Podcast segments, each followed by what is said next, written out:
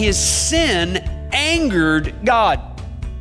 Do you have room in your theology for a God who gets angry? Do you? He's like, oh, that's the Old Testament God. I like to believe in the New Testament God. He's all about love and grace and mercy and forgiveness. Listen, there's only one God. And He is the same yesterday, today, and forever. Sin angers God. If you're a parent, you can understand how God can love and experience anger at the same time. Mark it down hidden sin angers God. It's a real emotion of a real God. Welcome to Resonate with Trent Griffith, Senior Pastor of Harvest Bible Chapel in Granger, Indiana. I'm Aaron Paulus. Last week we learned that spiritual victory comes when we actively place our faith in God, trusting Him to lead us in the battle. Sometimes, though, it seems like we can experience defeat right on the heels of victory. So, what can we do to prevent this? Well, today we'll see one example from God's Word on something that leads to certain defeat and what precautions we can take to avoid it. Let's listen now as Pastor Trent Griffith continues in his series in the book of Joshua with a message called Buried by Sin. Here's Pastor Trent. The last time that we were together, if you remember, we were in Joshua chapter 6, and uh, you remember that the theme of that message, the theme of chapter 6, is, is spiritual victory. Spiritual victories are fought and won by faith. And as much as that was a climactic moment of God's people experiencing spiritual victory, as soon as we get into chapter 7, we flip the coin, and the theme of chapter 7 is spiritual defeat. Here's the theme certain defeat awaits the people who tolerate hidden sin. If chapter six was a high point, a mountaintop, we get into chapter seven and we are right back in the valley. We're going to learn five things about hidden sin this morning. How many of you ever watched that television show? Is CSI? Anybody ever watched that? This is CSI Jericho, okay? What does CSI stand for? Crime scene investigation. What we find in chapter 7 is a crime scene, and we have to find out who done it. Let's find out who done it. Let's begin reading here in chapter 7 verse 1. The people of Israel broke faith in regard to the devoted things for Achan, the son of Carmi, the son of Zabdi, the son of Zerah of the tribe of Judah, took some of the devoted things, and the anger of the Lord burned against the people of Israel. Well, we find out very quickly who done it. That's kind of the opening scene of this episode of CSI Jericho. And now we got to figure out how did that happen and why did that happen? Here's the first thing we're going to learn about hidden sin. Hidden sin angers God. Is that hard for you to grasp? Notice here in verse 1 the anger of the Lord burned against Israel. Why is that? Well, Israel had violated the covenant that God had pulled them into. And we read back over in verse 18 of chapter 6. If you let your eyes go back to verse 18, you'll notice this was the command as God's people entered this territory, the promised land. Verse 18, God told them, but you keep yourself from the things devoted to destruction, lest when you have devoted them, you take any of the devoted things and make the camp of Israel a thing for destruction and bring trouble upon it. God would not allow the people to plunder the possessions of Jericho. There, everything was to be burned. Everything was to be completely annihilated except for the treasure that was to go into the treasury of the Lord. And yet there was a man that God his greedy little fingers on some of the stuff. He's identified here in verse one as the man named, what was his name? Achan. And he brought trouble upon himself and he brought trouble upon the people of God, and his sin angered God. Do you have room in your theology for a God who gets angry? He's like, oh, that's the Old Testament God. I like to believe in the New Testament God. He's all about love and grace and mercy and forgiveness. Listen, there's only one God. And He is the same yesterday, today, and forever. Sin angers God. You say, well, I can't really reconcile that because how could a loving God be angry? Uh, do we have any parents in the room? Where are the parents? How many of you have at least one child that you love? Okay? Does that child ever do something stupid that angers you? And yet, when you are angry at this child, do you stop loving the child?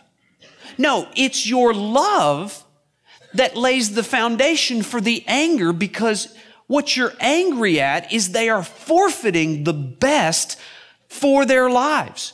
You're angry at the scars and the damage and the pain that they're inviting into their life because you love them so much. Um, have you seen Micah's kids?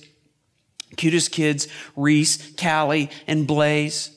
Do you know I do not get angry when Micah's kids do something stupid? I mean, I like Reese, Callie, and Blaze. We had them over at the house last night after the service. I like them. I like them all. But I don't get angry when they do something stupid. Why?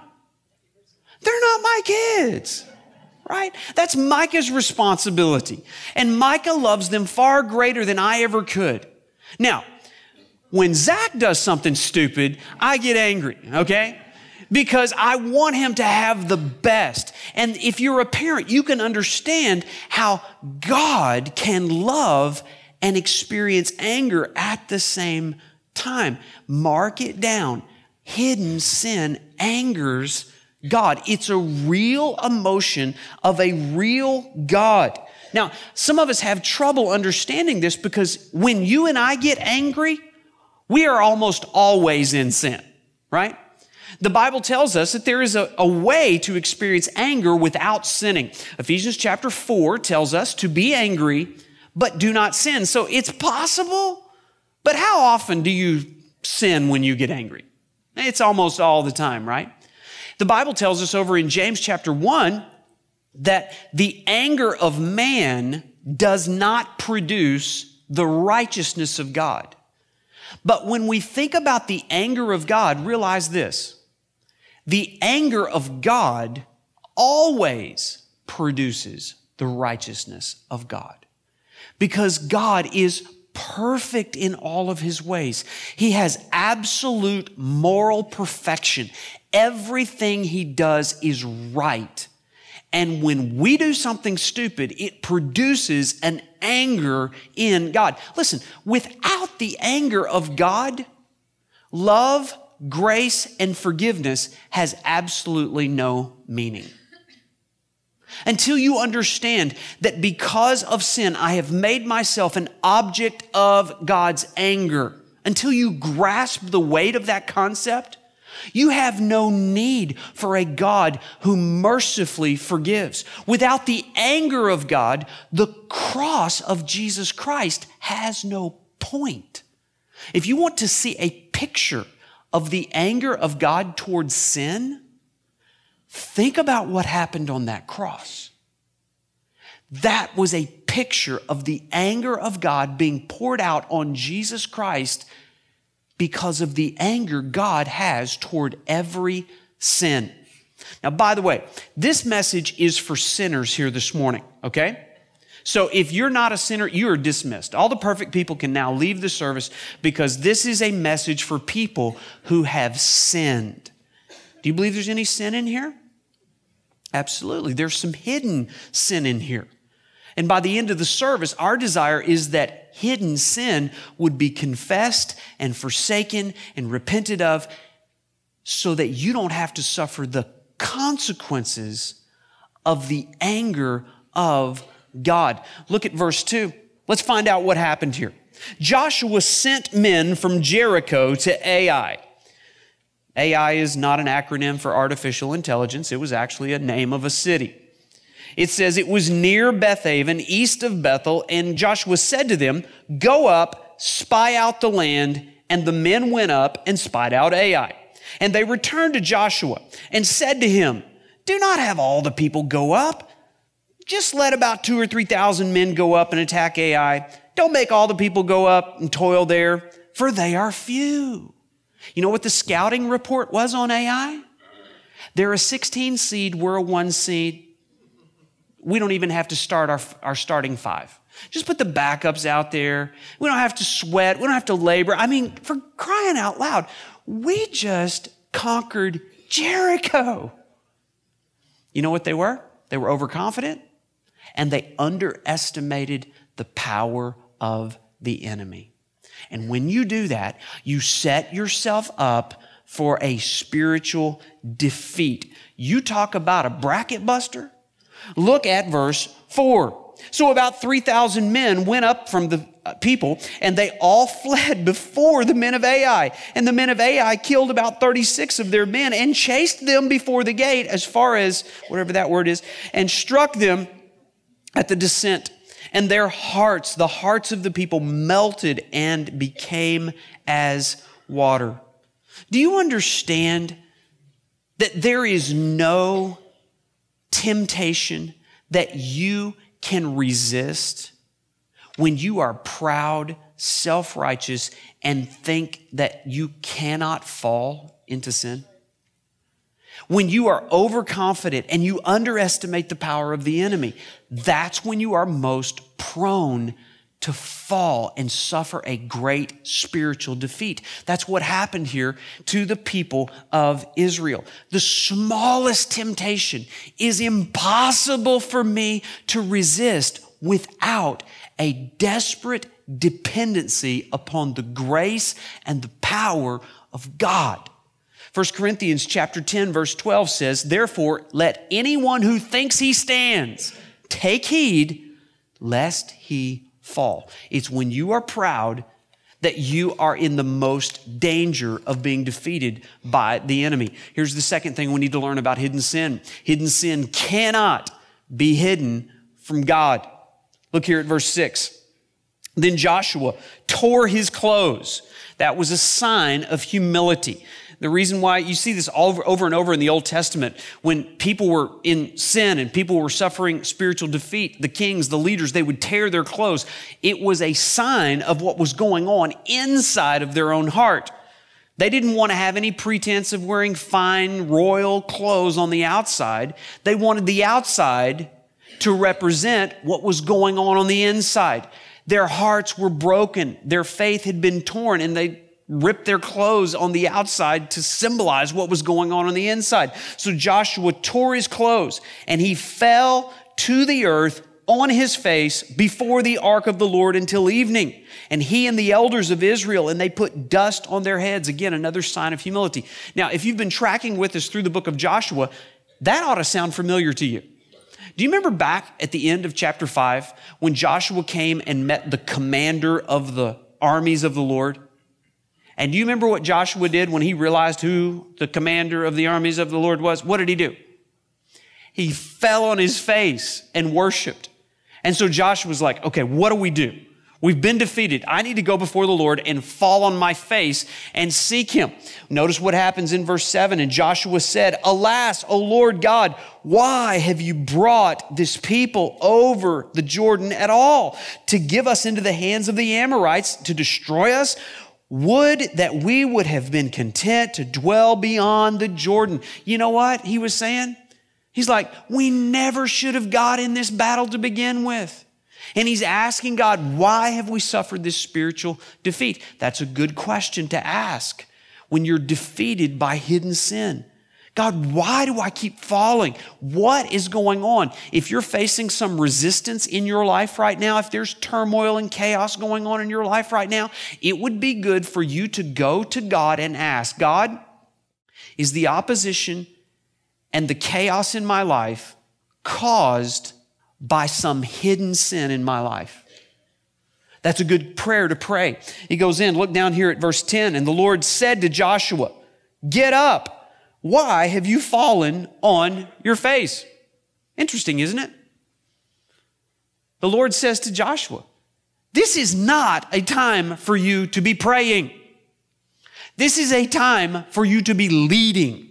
This is a time for you to get involved and go on a search for the reason why you have been defeated. It's exactly what he does. God tells him in verse 11 Israel has sinned. They have transgressed my covenant that I commanded them, and they have taken some of the devoted things. They have stolen and lied and put them among their own belongings. Israel is sinned. We need to define that. What, what is sin? Have you heard of it? It's a concept in the Bible. Uh, sin, it's still a thing. Whatever happened to sin? What is sin? Sin at its very core is not something that I do. Now, those are sins. There's real sins. For this message, I even thought about like, how do we get the concept? How do we expose sin in here? And I thought, maybe I'll just give you a list of a hundred sins and you could go through and check off the ones that you were hiding. I thought about that. But do you understand that sin at its core is simply unbelief? It's a failure to believe God. The reason we know that is because of those two words I had you underlined there in verse one. How does this whole episode start? It starts, notice in verse one, with a broken faith. Do you have a broken faith? You just simply don't believe that what God has said is wrong, is wrong for you. You think all those rules and all that judgment and stuff, that's all back in the past. And we live in a contemporary society, and I'm sure God would understand. I mean, after all, I kind of feel like I just kind of was born to sin, and it's kind of good because, you know, God loves to forgive sin, and I love sin. So I have this great relationship with God because I sin and He loves, and it's just this great love relationship. If that's your attitude towards sin, you do not understand sin. Sin starts when I don't believe what God has said is true. Sin is a broken faith with God.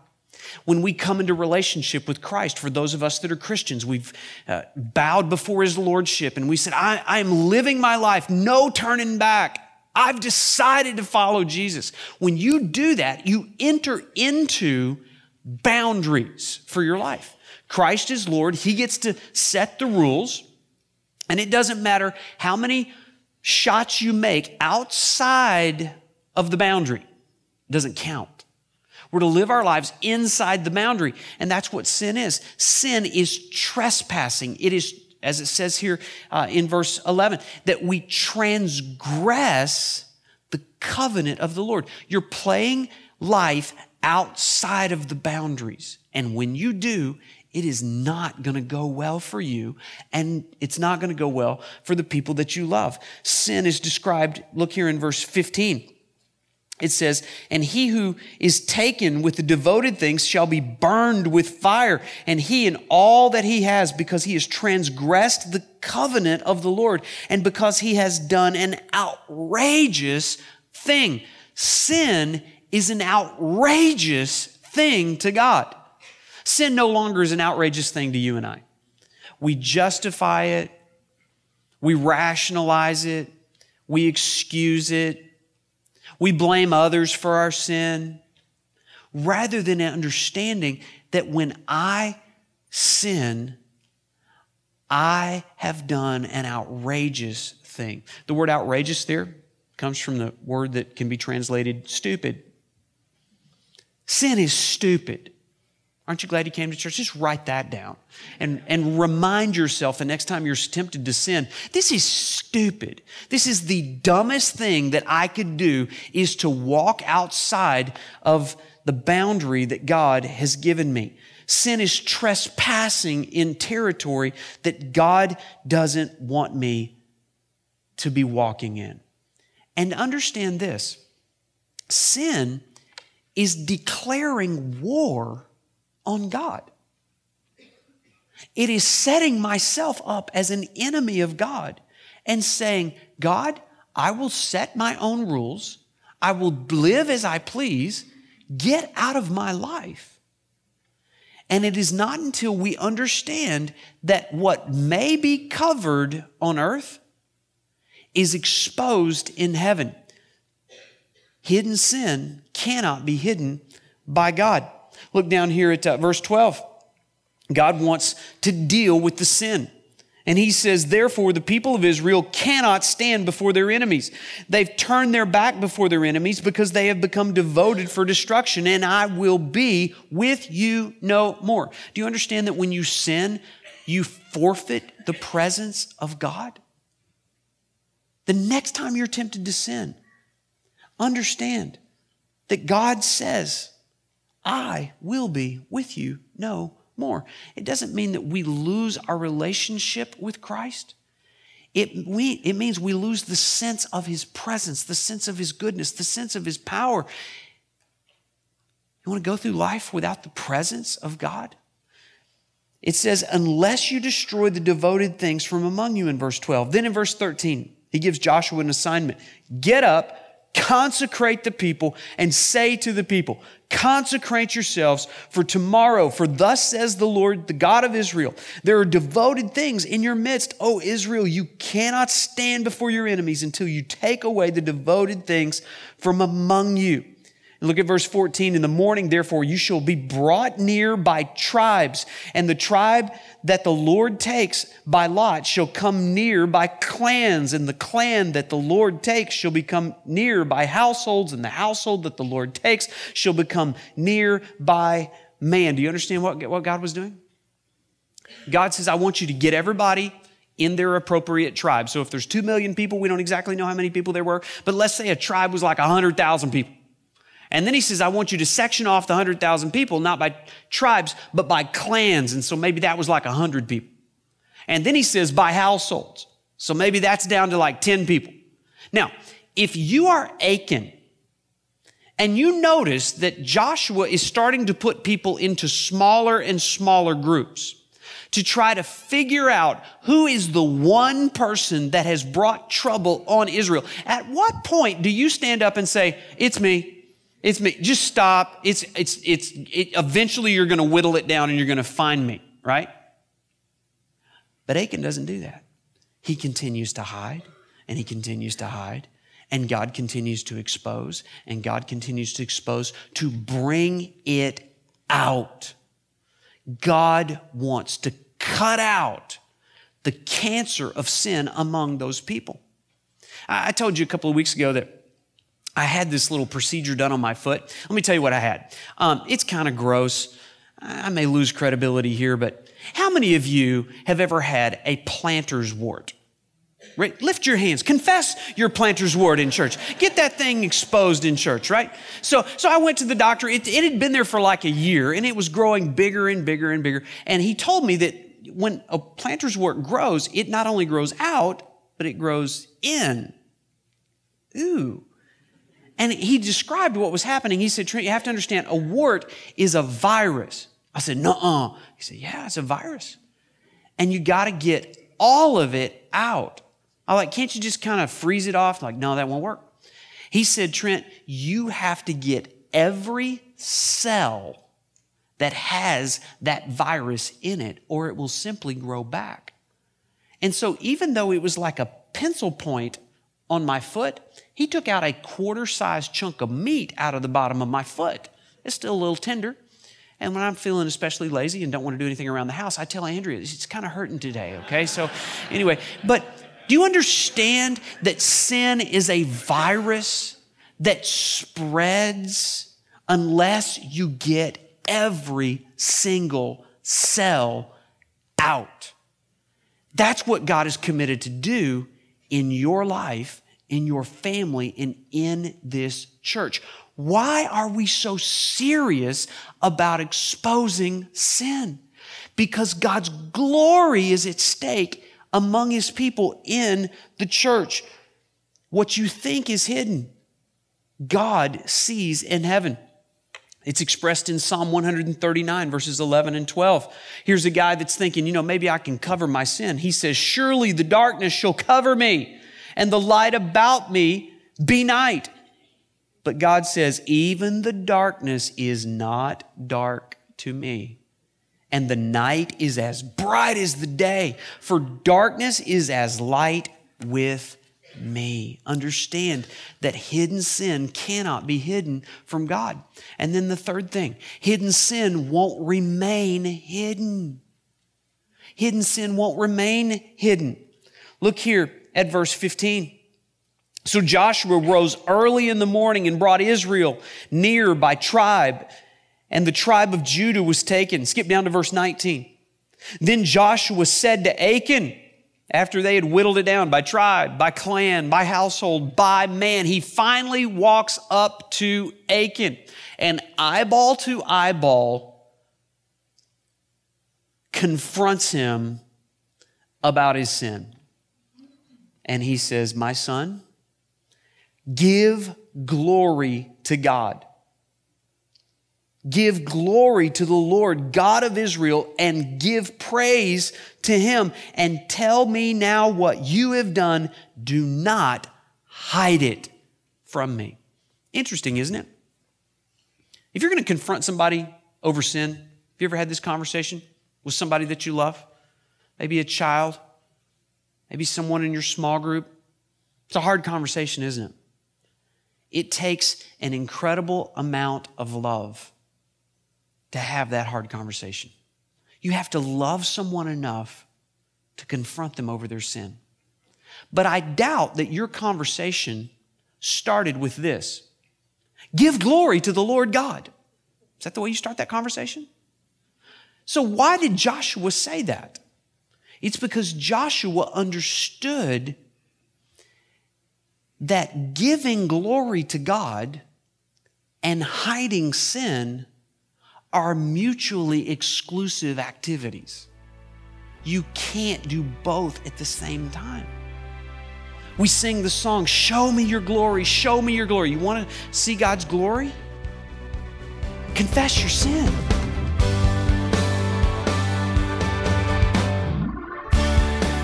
The Bible says in Romans 5 8 that while we were still sinners, Christ died for us. As Pastor Trent Griffith taught us today, coming into relationship with Christ means we bow before His Lordship and decide to follow His leadership by turning away from sin. When we turn from sin, we invite God's presence and protection on our lives. Well, each week at Harvest Bible Chapel, followers of Christ gather together to worship Him through the public proclamation of His Word and through worship. We invite you to join us on either our Granger, Indiana campus or our St. Joseph, Michigan campus. You can find more information online at harvestgranger.org. We'd especially like to invite our listeners in Elkhart County to a special vision meeting this Sunday, July 16th after our 11:30 a.m. service to hear more about our plans for an extension campus near you. Plan to worship with us at our 11:30 service and stay for a brief vision meeting after. Well, I'm Aaron Paulus. Thanks for joining us today and I hope that God's Word will resonate in your heart and mind this week. Resonate is a radio ministry of Harvest Bible Chapel Granger. Visit us online at harvestgranger.org.